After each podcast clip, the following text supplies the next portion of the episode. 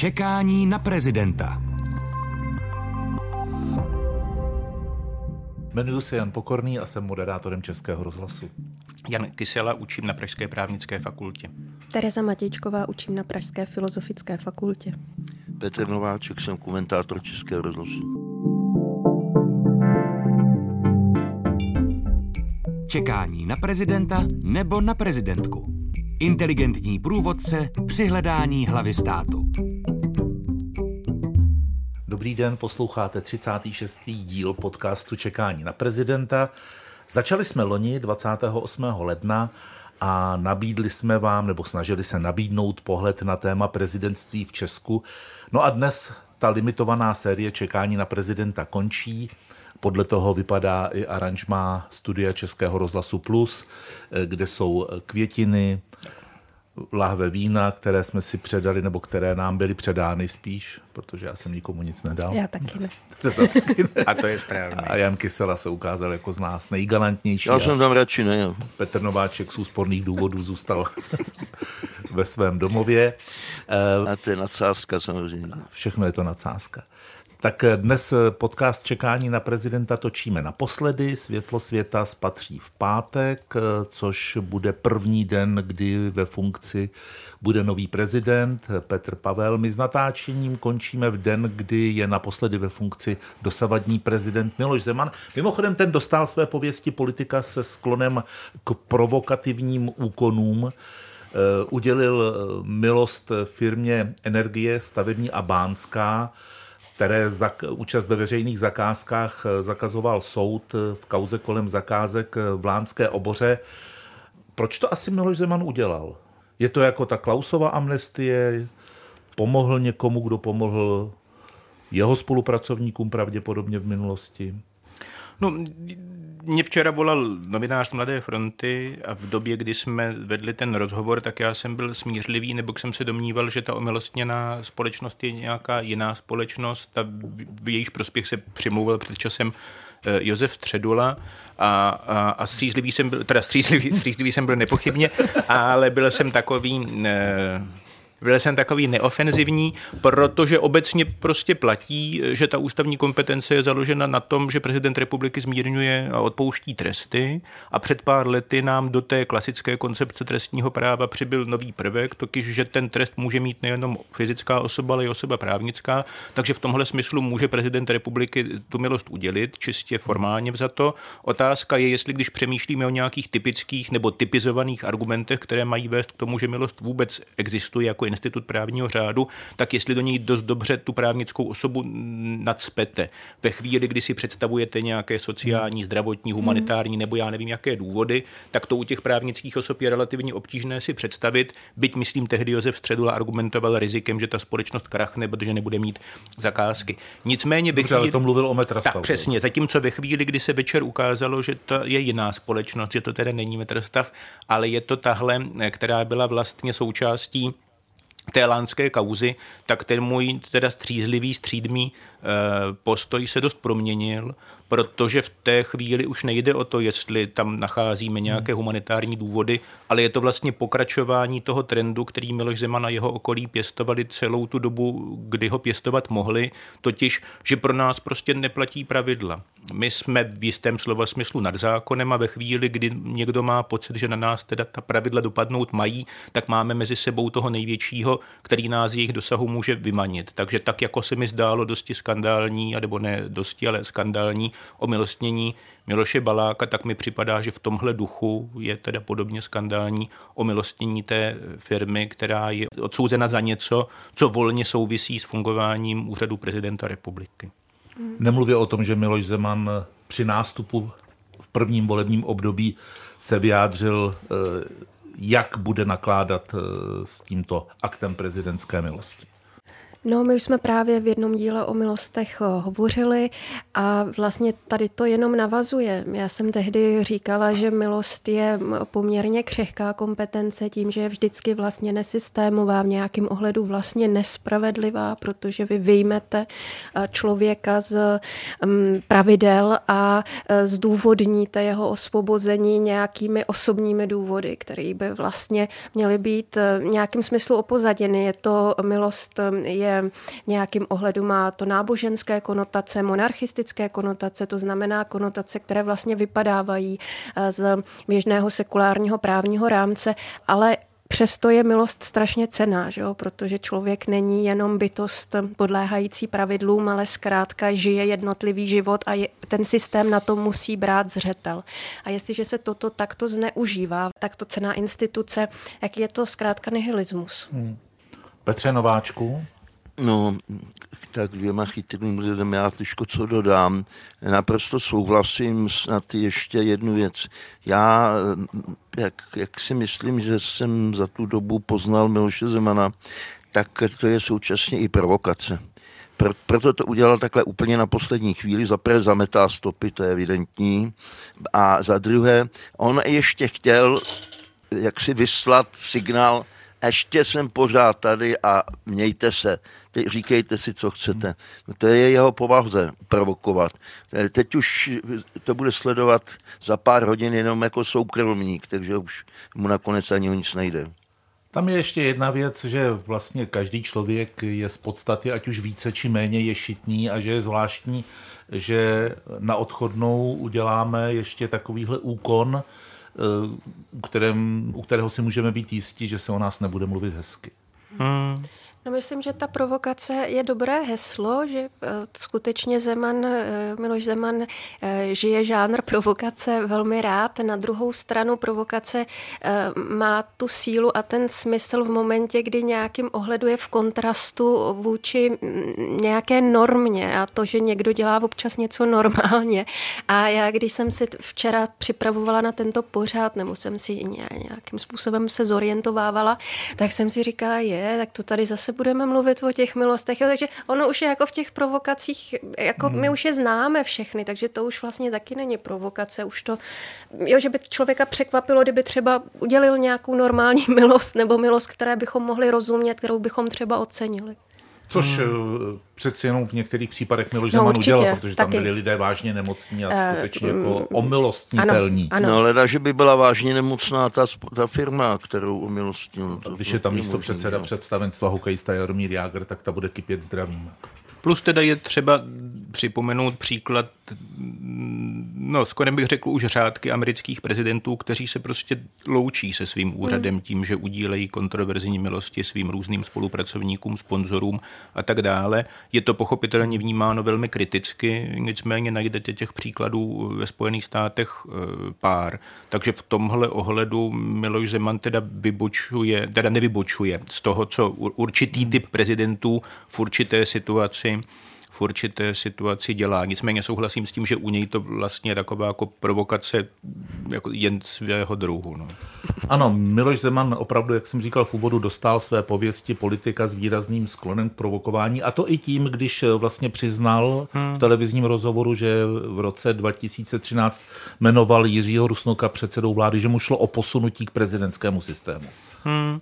No, k tomu mám teda eh, několik poznámek. Ta první poznámka je vlastně jako pojmová nebo konceptuální, protože mi připadá, že je nesprávné mluvit o prezidentském systému hmm, na půdorysu eh, naší ústavy. Hmm. Prezidentský systém je zkrátka to, co vidíme ve Spojených státech a v určité modifikované podobě v řadě latinoamerických zemí. Každopádně podstatným rysem, podstatným rysem prezidentského systému je, že celá výkonná moc spočívá v prezidentovi, jak se píše v americké ústavě. Zatímco teda máme přímo volený kongres, to je držitel zákonodárné moci, tak potom máme přímo nebo všelidovou volbu voleného prezidenta, v něm spočívá exekutiva.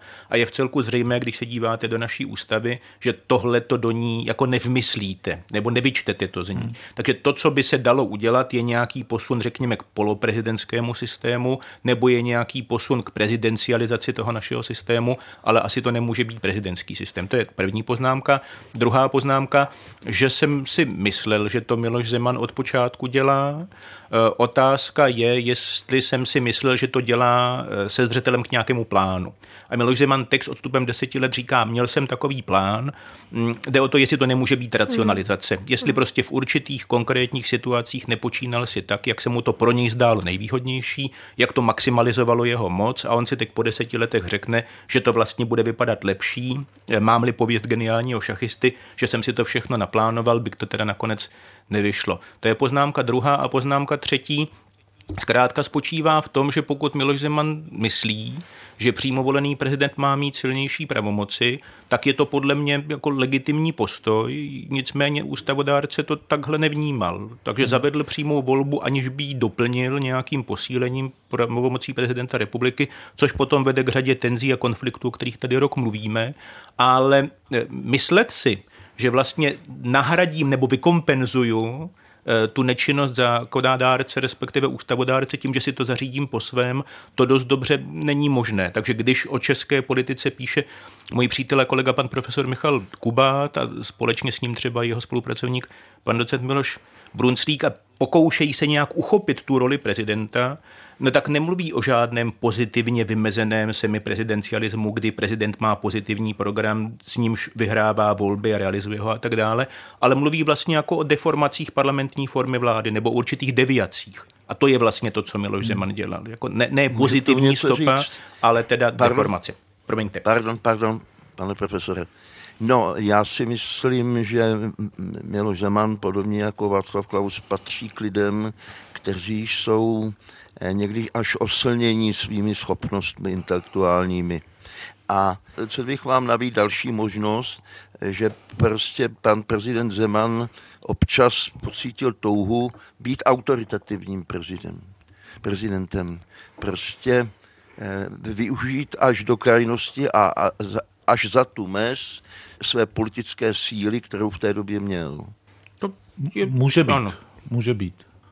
Ono to navíc potom má ještě, pr- pr- promiňte, do toho ještě jenom jednou ilustrací, na kterou před časem upozornil Ondřej Koutník v seznamu zprávy, kdy popisoval uh, schůzku uh, v době, kdy nebyla sněmovna, kdy vládla vláda Jiřího Rusnoka opřená výlučně o důvěru Miloše Zemana a tohle byla schůzka s podnikateli ze Severní Moravy a ta schůzka působila dojmem, že tedy Miloš Zeman a jeho ministři, jako kdyby to právě bylo v těch Spojených státech, anebo možná trošku ve Francii, kdy Miloš Zeman a jeho ministři zkrátka s tou firmou nebo s těmi firmami vyjednávají o tom, jaké mají provádět koncese, úlitby, programové ústupky, tak, aby to bylo buď ku prospěchu České republiky, nebo já nevím, co to je v celku, v celku jedno, přičemž tam v celku mm, zřetelně za, za, zaznívala pohrůžka, že ve chvíli, kdy teda ta obchodní společnost nebo ty obchodní společnosti nebudou dostatečně vstřícné, tak potom jim hrozí eh, zájem orgánů činných v trestním řízení,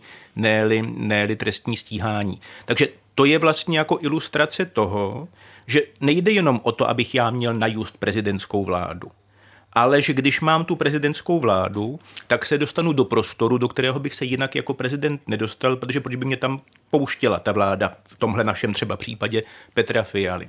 Jo? A ve chvíli, kdy máte tu svoji vládu, tak se najednou můžete teda pouštět do vyjednávání hmm. o tom, jak má vypadat nebo nevypadat Severní Morava, kdo má dostavět nebo nedostavět Dukovany. Takže tady vlastně jako ta, to autoritativní prezidentství, o kterém mluví Petr Nováček, najednou získává politické hmm. obsahy. Že už se v tu chvíli ten prezident dostává na to exekutivní pole vlastně. Přesně tak.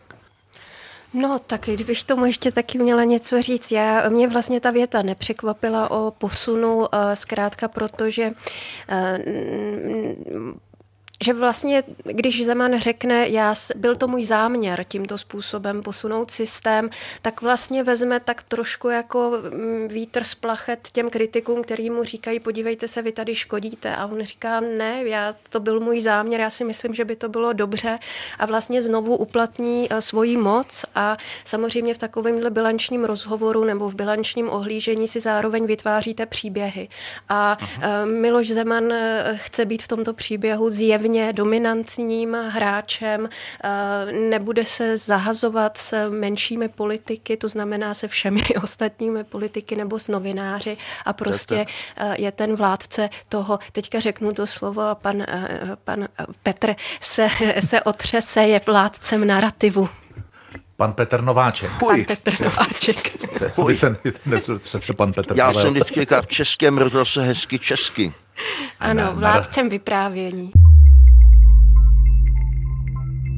Čekání na prezidenta. Když se podíváme na to, že Petr Pavel dostal tolik hlasů, kolik dostal, tak eh, to je, už jsme o tom mluvili xkrát tady, to je velká síla lidí A zase i u něj to bude narážet na faktické možnosti, které dávají hlavě státu eh, kompetence dané ústavou. Jak se, mm. jak, se tam, jak se bude s tím vyrovnávat on? To taky asi pro něj bude časem těžší. Mně připadá zajímavější, jak se s tím budeme vypořádat my a já se na to upřímně řečeno eh, docela těším, eh, protože já třeba i když eh, se ohlédnu zpětně za tady svým působením, tak jsem se potýkala s jednou věcí a to já jsem neměla vlastně favorita v té, v té volbě a takže jsem byla tak jako velkoryse kritická vůči všemu a všem, co tak šlo. A všimla jsem si, že když jsem vlastně něco řekla na adresu Petra Pavla, tak neomylně mi chodilo docela hodně vlastně hmm. zpráv, hmm. výtek, kritik, že tohle eh, nemám říkat, že vlastně škodím pomalu státu a národu. A já jsem to samozřejmě na nějaké rovině uh, jsem tomu rozuměla, že ti lidé uh, vidí tu naději uh, v Petru Pavlovi, že se zbavíme nějakého rizika, které chápali jako obrovské.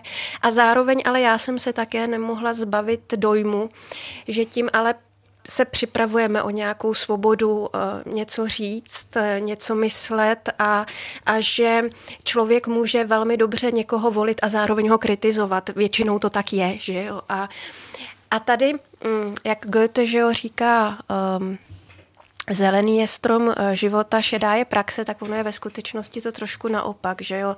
Zelené a barevné jsou ty vize a programy a iluze, které nám uh, ti, um, ti um, kandidáti nabízeli ale my teďka musíme spadnout do té svobody té šedi a už si budeme snad moc dovolit kritizovat zase jako dříve a nebudeme se muset hmm. za to stydět. A vlastně svoboda je schopnost vzdávat se iluzí, takže si myslím, že nás čeká eh, šedý život, který bude radostnější eh, než období eh, té prezidentské kampaně. Pro mě určitě. My s tou kritikou můžeme rovnou začít, jo. protože ty motorkáře myslíte, bydlím jo? mezi Prosekem a Vysočanem a nedaleko je to do Letňan. A mně přijde tedy pozoruhodné, když zvolená hlava státu přijede na výstavu motocyklů, na svém motocyklu. Samozřejmě vizuálně je to hrozně hezké, jemu to sluší, jemu sluší hmm. uniforma i ta motorkářská, ale přeci jenom už by si měl uvědomit, že teď už je ve funkci, kde hrají velkou roli symboly a věci, které se dějí v symbolické rovině a že zrovna v době jako e, změny klimatu a snad jako prosazování témat jako ochrana životního prostředí přijet na výkonném stroji, hmm. tím strhnout vlastně i velkou jízdu Prahou v den inaugurace, protože my ještě nevíme, jak to bude fakticky vypadat, ale Prahou projede, já nevím, 150 motocyklistů, tak ono asi jako v, hmm. v globálu nám to nic nedá. Ale v té symbolické rovině, a to říkám já jako motorkář, eh, bych si dovedl představit, že prezident navštíví i eh, nějaký, nějakou jinou oblast že to bude elektrokologie. Nepropadejme tomu hmm. ekologickému alarmismu, nepropadejme mu. A já tomu nepropadám, mě to jenom přijde, jako, že... Jako ta řeč symbolů je podstatná. Otázka je, jaký eh, typ symbolů v té motorce vidíte. Jo? Tak mně jsou teda motorkáři dost nesympatičtí, protože mám pocit, pochopitelně až na řídké výjimky, eh, až na řídké výjimky, protože mně se vlastně zdá, eh, že oni té motorky nevyužívají jako dopravního prostředku, ale jako prostředku po vyražení. Že motorkář zpravidla jako nejede z místa A do místa B, protože se tam jinak nedostane, jako třeba hmm. jedu já autem, ale protože je, to, protože je to symbol svobody. O tom konec konců Petr Pavel mluvil a to je, myslím, jako součástí té motorkářské kultury, soudě teda z toho, co vidíme ve Spojených státech, nebo co já jsem měl hmm. možnost asi skrze obrazovku vidět ve Spojených státech. Takže ve chvíli, kdy tu motorku teda vidíte jako symbol určitého životního stylu, jeho součástí mimo jiné svoboda, anebo tu motorku vidíte teda jako zdroj zápachu, který by mohl být klidně alternovaný tou elektrokoloběžkou, tak je to jako tentýž objekt, ale vy v něm vidíte teda úplně jiný typ symbolu a je dobře, že to říkáte, protože nastavujete tomu uživateli té motorky, tomu svému kolegovi asi jiný úhel pohledu, na který třeba zatím úplně nepřipadl. Tak on je motorkář a motorkář. Mě celkem nevadí, když eh, zvolený prezident eh, na svém GSu eh, projíždí se po vlastech českých a jiných. Ale nemá vám jezdit potokny. Ne, ne, ne, ne, to mě vůbec nevadí. Mě by vadilo potokny, kdyby tam měli ty noční vlci, nebo jak se to jmenuje. No, záleží, kdo tu, kdo tu motorku taky řídí že? a za jakým, za jakým účelem. No. Takže řeč no. symbolů to je, ale to, to jako hmm. jaká přesně. Že? No. no ale pozor, zase abychom nebyli jenom kritičtí, Petr Pavel šel taky do divadla. Počase se prezident republiky, zvolený prezident, pravda zatím jenom, objevil v Národním divadle. Vybral si hru Stroupežnického Naši furianti, tady nevím, jako tam bych ty symboly asi rouboval obtížně, protože to hold byla premiéra, že jo? Já myslím, že to je tím, že ta předešlá scéna té Furiantu, to byla naprostá senzace, to se hrála strašně let. Třeba teď myslíš Mach- Macháčkovu? Na to podívat. Ano. Jo. To pak myslím dělal ještě Pitínský, další Furianty. Mm, mm. Tak dobré, no tak byl v divadle. Nebyl no, ještě tak... v té prezidentské loži, ale zaplať pán za to. Že byl v divadle... Jak na ty, ty symboly svobody motorkářů Víte, to téma tady už se hrálo, ale tenkrát se, pane profesore, týkalo eh, sporů, zda máme preferovat silniční dopravu nebo železniční. A ODS tenkrát dostávala názor, že prvořadé jsou dálnice a silnice, protože to je symbol eh, individualismu, když můžete hmm. jet kam chcete. Takže on se to nějak chronicky opakuje. Tohle. Hmm. Ale ne, tak tedy asi eh, budeme věřit tomu, že i prezident Petr Pavel zaujme nějaké stanovisko eh, k tomu, čím teď žije a zase hmm. automobilový svět eh, a to, jak to bude tedy po tom roce 2035 s prodejem aut se spalovacími motory. Zdá tedy se objeví na stole opravdu ten návrh, který umožňuje i ta syntetická paliva, hmm. nebo ne, protože tohle je, tohle je téma jako hmm. hroma, hmm. k němu by eh, hlava státu měla určitě zaujmout nějaké stanovisko. No, Pardon. Já jako naprosto souhlasím vlastně s tou otázkou, kterou jste vyznesl, jestli může na sednout na takovýto symbol. Říkám si, jako uh, si uh, vmýšlím, co třeba v Německu, jestli by takto vysoce postavený politik se mohl prohánět Eh, prohánět na motorce. Ale mě, víte, co mě na té motorce mm, jako zaráží spíše, jakým způsobem to občas novináři užívají, kdy jsem viděla několik fotek, kde byl na jedné straně pan Petr Pavel na motorce, na druhé straně pan Miloš Zeman na vozejčku a byl tam hmm. nadpis nějaký, jak se udržuje náš eh, nový pan prezident Fit. Mně z toho bylo trošku ousko, teda, protože opravdu člověk může naprosto být na vozíčku e, a e, jako tento kontrast to už je opravdu symbol nevkusný. Jo? A v tomhle ohledu teda ten eh, Petr Pavel na motorce, mně to spíš připadá právě trošku jako kýč, jo? že teďka se my zhlížíme v tom hezkém prezidentu, jo? v tom opravdu hmm. atraktivním, ne, dynamickým dobře. prezidentu, ale já si myslím, že bychom tady to skutečně měli ubrat, že o to vůbec nejde. A tady to byla až taková jako bolestivá fotka pro mě, nedůstojná, uh, především toho, kdo tady tu koláž udělal. No, hmm. Ale viděla jsem to teda na několika místech. Určitě ji nedělal Petr Pavel ani nikdo z jeho ano, týmu. to v, naprosto, samozřejmě, to bych jsem vůbec bych to nenaznačovala. Byla editorská potěuchlost. Edi, editorská potěuchlost, snad bych volila i horší slova. No, vy, vy jo, no. vy jste tím pověstná. Že? Já vím, já metám tady. Mě teda vůbec nevadí vozíček Miloše Zemana, vlastně mě spíš vadilo, jak dlouho to trvalo, než se k tomu vozíčku propracoval přes to, že by mu to, hmm. myslím, usnadnilo život v podstatně brzčí fázi a trošku jsem to zazlíval ani ne tak jemu, spíš bych řekl jeho okolí, protože mám pocit, že to okolí mohlo být zdrojem představy, že máš-li být silným prezidentem, tak prostě musíš určitým způsobem vypadat nebo některé věci dělat. Takže vzpomenete-li si na Miloše Zemana na běžkách, tak to bylo přece úplně trapné, protože ta hmm. fotografie byla evidentně aranžovaná a Miloš Zeman zjevně neběžkoval. Vzpomenete-li si na Miloše Zemana u nějaké studánky právě v blízkosti toho jeho letního sídla, tak to zase působilo velmi trapně. Takže to, to ale nebyla vina Miloše Zemana v jiném slova smyslu, než že, že svolil, hmm. že bude tuhle tu roli hrát. Roli prostě jako sekáče, kterým v tom fyzickém smyslu už nebyl No a jde o to, jestli teda, když opakovaně tvrdíte, že politika se dělá mozkem a ne nohama nebo já nevím čím, tak jestli to teda nemáte jako kompletně zarámovat, protože vidím vlastně jako jste neautentický. Ja? Protože vy už ten vozíček potřebujete, zřejmě, ale z nějakých důvodů se bráníte tomu to přiznat sobě, i tomu, i tomu okolí, tak to, to mě na tom asi vadilo.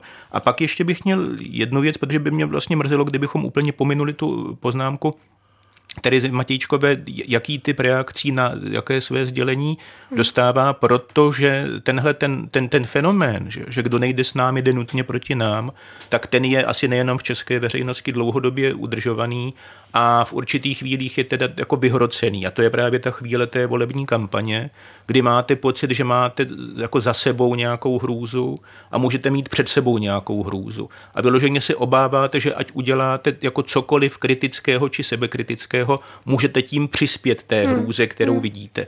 Což je do určité míry pochopitelné, ale dost významným způsobem to teda zužuje náš manévrovací prostor, že to, že někdo není ten druhý, neznamená, že je hmm. úplný jako nositel ušlechtilosti a to, že my z něj děláme nositele ušlechtilosti a všech možných schopností a tak dále, to je totiž podle mě klíč k vysvětlení té teze slavného liberálního historika Lorda Ekna, který říká, moc korumpuje, absolutní moc korumpuje absolutně. Ale když přemýšlíte o tom, co to znamená, tak moc je neviditelná, moc je, moc je abstraktní a ona se vlastně zhmotňuje do toho, jak se chovají lidé.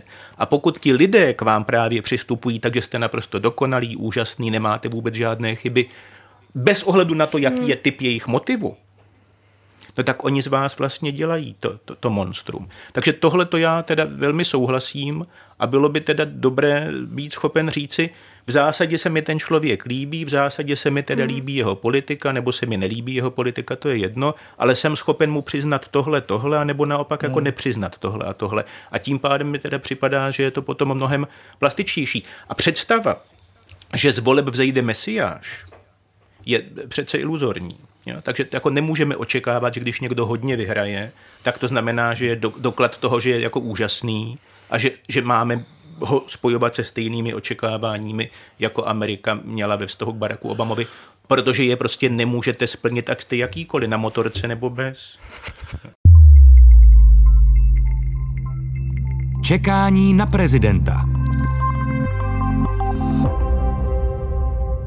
My bychom se ještě měli vypořádat s jedním dotazem, který nám přišel od pana Tomáše Muchy, myslím, že téměř všem, který se ptá, proč v Česku není stanoveno pevné datum nástupu prezidenta do funkce, jako je, to, jako je tomu například v USA. Připomíná, že Václav Klaus v roce 2003 nastupoval do funkce 7. března, tedy v den výročí narození Tomáše Garika Masaryka. Miloš Zeman skládal prezidentský slib o den později, 8. března, a Petr Pavel bude mít inauguraci o další den později. A dodává, že když to takhle půjde dál, tak za několik set let bude mít budoucí prezident inauguraci na 1. máje. Posluchač soudí, že ty pauzy, kdy půl dne je prezidentská funkce neobsazena, nedávají smysl a logiku. No, to je věc eh, koncepční, vycházející z ústavní úpravy. Toho času si, já odpovím zásadě to, co jsem hmm. Eh, našemu posluchači psal eh, do mailu, že toho času je v běhu novela ústavy, která by měla zakotvit pevné volební termíny pro volby do Senátu a do zastupitelstv územních samozpráv, což jsou volené orgány, které jsou ale současně nerozpustitelné. Takže vy víte, že to volební období neskončí dřív a proto můžete ten termín fixovat. U prezidenta republiky je to tak, eh, že on může zemřít, může rezignovat a může být odvolán v důsledku tedy spáchání ústavního deliktu. Takže vy přesto, že můžete v zásadě počítat s tím, že to období bude pětileté, tak na to nemůžete úplně vsadit. No a teď jde o to, když by nastala ta situace toho předčasného uprázdnění, tak ve Spojených státech to prostě vyřeší tím, že nasadí viceprezidenta a až uplyne to volební období, tak se konají volby. Vy byste v tom našem případě nasadil ty substituty, ty náhradníky, předsedu vlády, předsedy sněmovny a jde o to, jestli by vám to nepřišlo třeba jako nepřípadné, protože uvážíte, že třeba předseda vlády přebírá všechny kontrasignované kompetence prezidenta republiky, tak se v tu chvíli stává značně silný. Jo? Zatím jsou ty kompetence rozděleny mezi dvě osoby. Prezident a předseda vlády a vy je teď dáte všechny předsedovi vlády. Což když trvá dny nebo týdny, tak třeba nevadí, ale když už by ten předseda vlády měl tuhle kompetenci rok, dva, tak už vám třeba se může zdát, že ho to v tom systému činí silnějším. No a ve chvíli, když byste s tímhle nepracoval, s tím jako dlouhým náhradnictvím, dokud se nedobéřete toho naplánovaného volebního termínu, tak byste prostě musel ty volby uspořádat dřív a když je uspořádáte dřív, tak se prostě dostáváte mimo logiku nebo mimo šanci mít ten volební termín. Takže nejde o to, že byste to nemohli nějak vymyslet, ale přijde mi, že ty reálie české od těch amerických se v tomhle tom liší. No. Cituje ze svého mailu posluchači Tomáši Muchovi Jan Kysela. A pak je tady ještě jedna věc na závěr. Kdo si poslechl podcast kolegů Bohumila Pečinky a Petrose Michopulose, kteří pozvali do svého podcastu Petra Pavla, který to pozvání přijal, tak eh, on tam mluvil, eh, neřekl to tak úplně explicitně, ale vyplývalo z toho, že on je rozhodnutý eh, kandidovat jenom v tomto jednom volebním období, několik už v tom dalším. Pokud by to tak bylo, tak je to asi zajímavá zpráva, protože v tu chvíli se aktivují další hmm. kandidáti, kteří už chystají kampaň, protože těch pět hmm. uteče jakoby nic. A je otázka, Petře, tebe se zeptám, je to, je to, je to taktické to takhle jako vypálit před nástupem do funkce? Já si myslím, že nikoliv. A myslím si, že kdyby už měl pan již brzký prezident Petr Pavel při sobě eh, takového experta na ústavní právo, jako je tady náš Jan Kysela, takže by, ten dotyčný by mu to rozmluvil. Nemůžeme nikdy vědět, co se stane, nemůžeme hmm. vědět, jestli ta politická scéna já si to nepřeju samozřejmě, ale jestli nebude nestabilní a v tom případě jak si tehle posilovat divergentně ještě hmm. tím, že, že eh, že budu kandidovat jenom v tomto volebním období a pak tady zase bude nějaká změna, to by nebylo moc dobré. Ten prezident může být stabilizujícím hmm. prvkem, výrazným stabilizujícím prvkem eh, eh, naší parlamentní demokracie. Nemyslím, že to bylo šťastné. A tak mohl to být za jist, při jisté míře představivosti taky takový pokusný balonek, tak já vám to tady řeknu a uvidíme, co bude dál. No ona je jiná věc, jestli si to předem naplánujete a předem řeknete když hmm. jdete do voleb, že kandiduju na jedno volební období, což já jsem si třeba myslel, že je případ Joe Bidena, pak se, on to teda neřekl, hmm. ale mě nenapadlo, že to... Nějak vám to vyplynulo. mě, mě, to tak nějak vyplynulo, tak jsem se trošku divil, že jsme se vlastně rozešli v tom, co jsme si mysleli o, já s Joe Bidenem o tom, co teda hodlá Aha. nebo nehodlá dělat. Takže to je samozřejmě něco jiného. Ale to, tohle to je prostě jako komplexní problém, protože Hmm. Za prvé jde přesně o to, co říká Petr Nováček, jako nevíte, jaká bude situace. Za druhé to působí dojmem, že už jsem si možná teď jako řekl, když vidím, co to všechno obnáší, že mě to vlastně bude stačit, což není úplně teda jako hmm. nejšťastnější typ výpovědi. Mm, za druhé to teda přesně může vést k aktivizaci těch e, různých kandidátů, kteří by třeba se jako neaktivizovali, když by věděli, že ta česká tradice toho zdvojeného volebního období třeba, e, třeba bude pokračovat.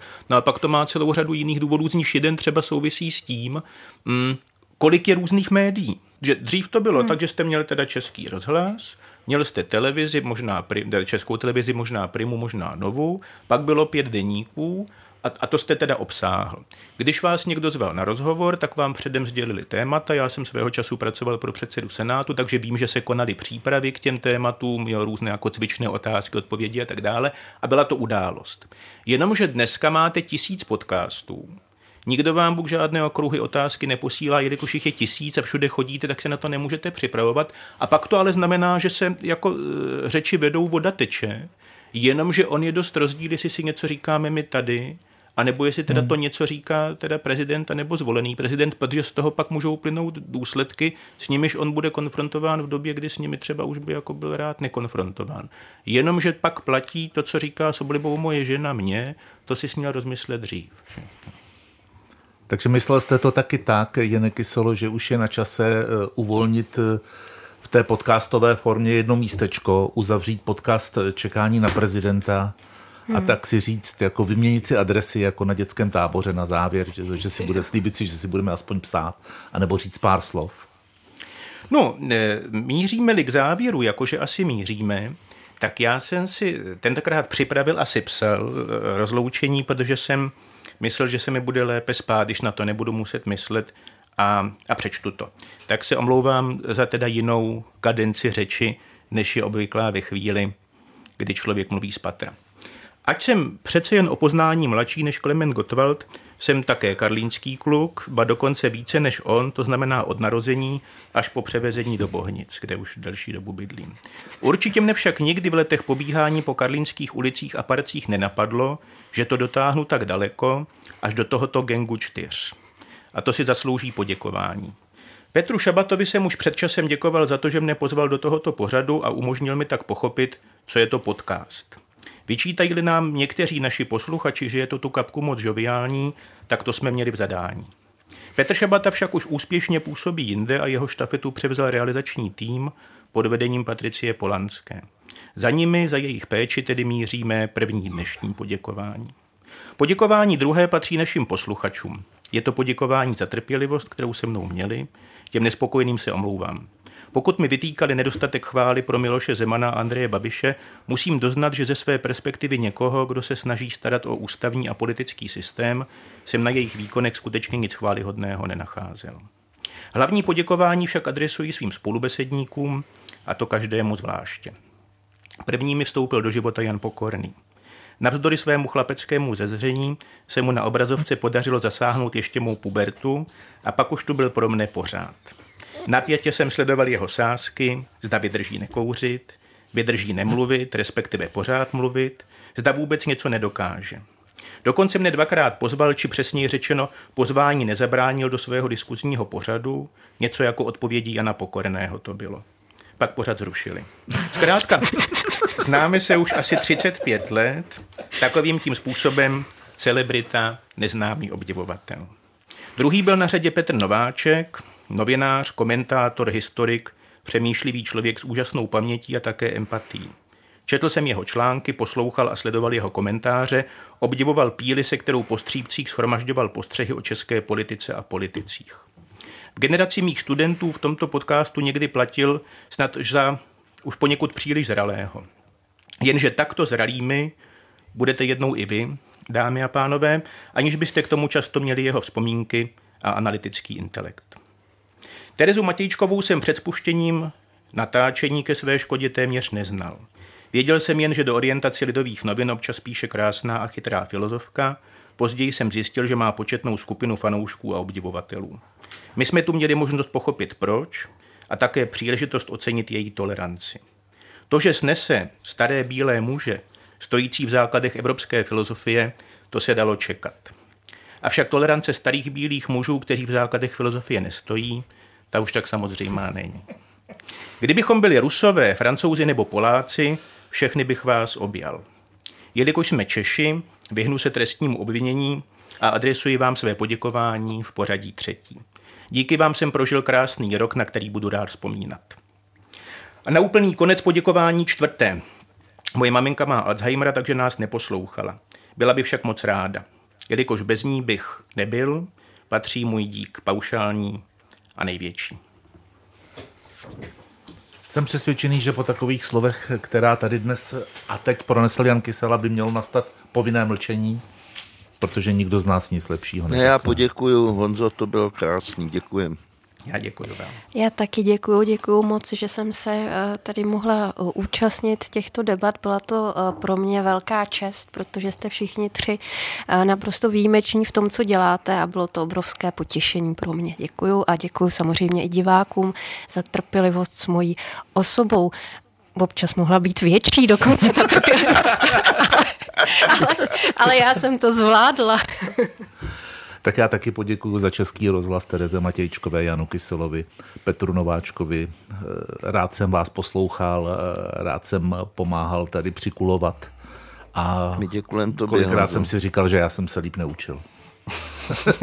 tak se mějte hezky, díky za tenhle podcast a všechno dobré do dalšího Všechno dobré, milí posluchači, milé posluchačky. Děkujeme. Všechno dobré. Naschledanou. Děkujeme, naschledanou. Naschledanou. To byl podcast Čekání na prezidenta. Inteligentní průvodce rokem před volbami se čtyřmi osobnostmi. Všechny díly najdete na webu Český rozhlas Plus, v aplikaci Můj rozhlas a v dalších podcastových aplikacích. V podcastu Čekání na prezidenta jsme mimo jiné rozebírali slepá místa našeho politického systému. I když se týkala především role prezidenta, ukázalo se, že mají obecnější rozměr. Proto jsme připravili nový podcast s názvem Chyba systému. Stejně jako jeho předchůdce si ho budete moci poslechnout v pátek ráno na sítích a podcastových platformách, v neděli po 18. hodině ve vysílání Českého rozhlasu Plus.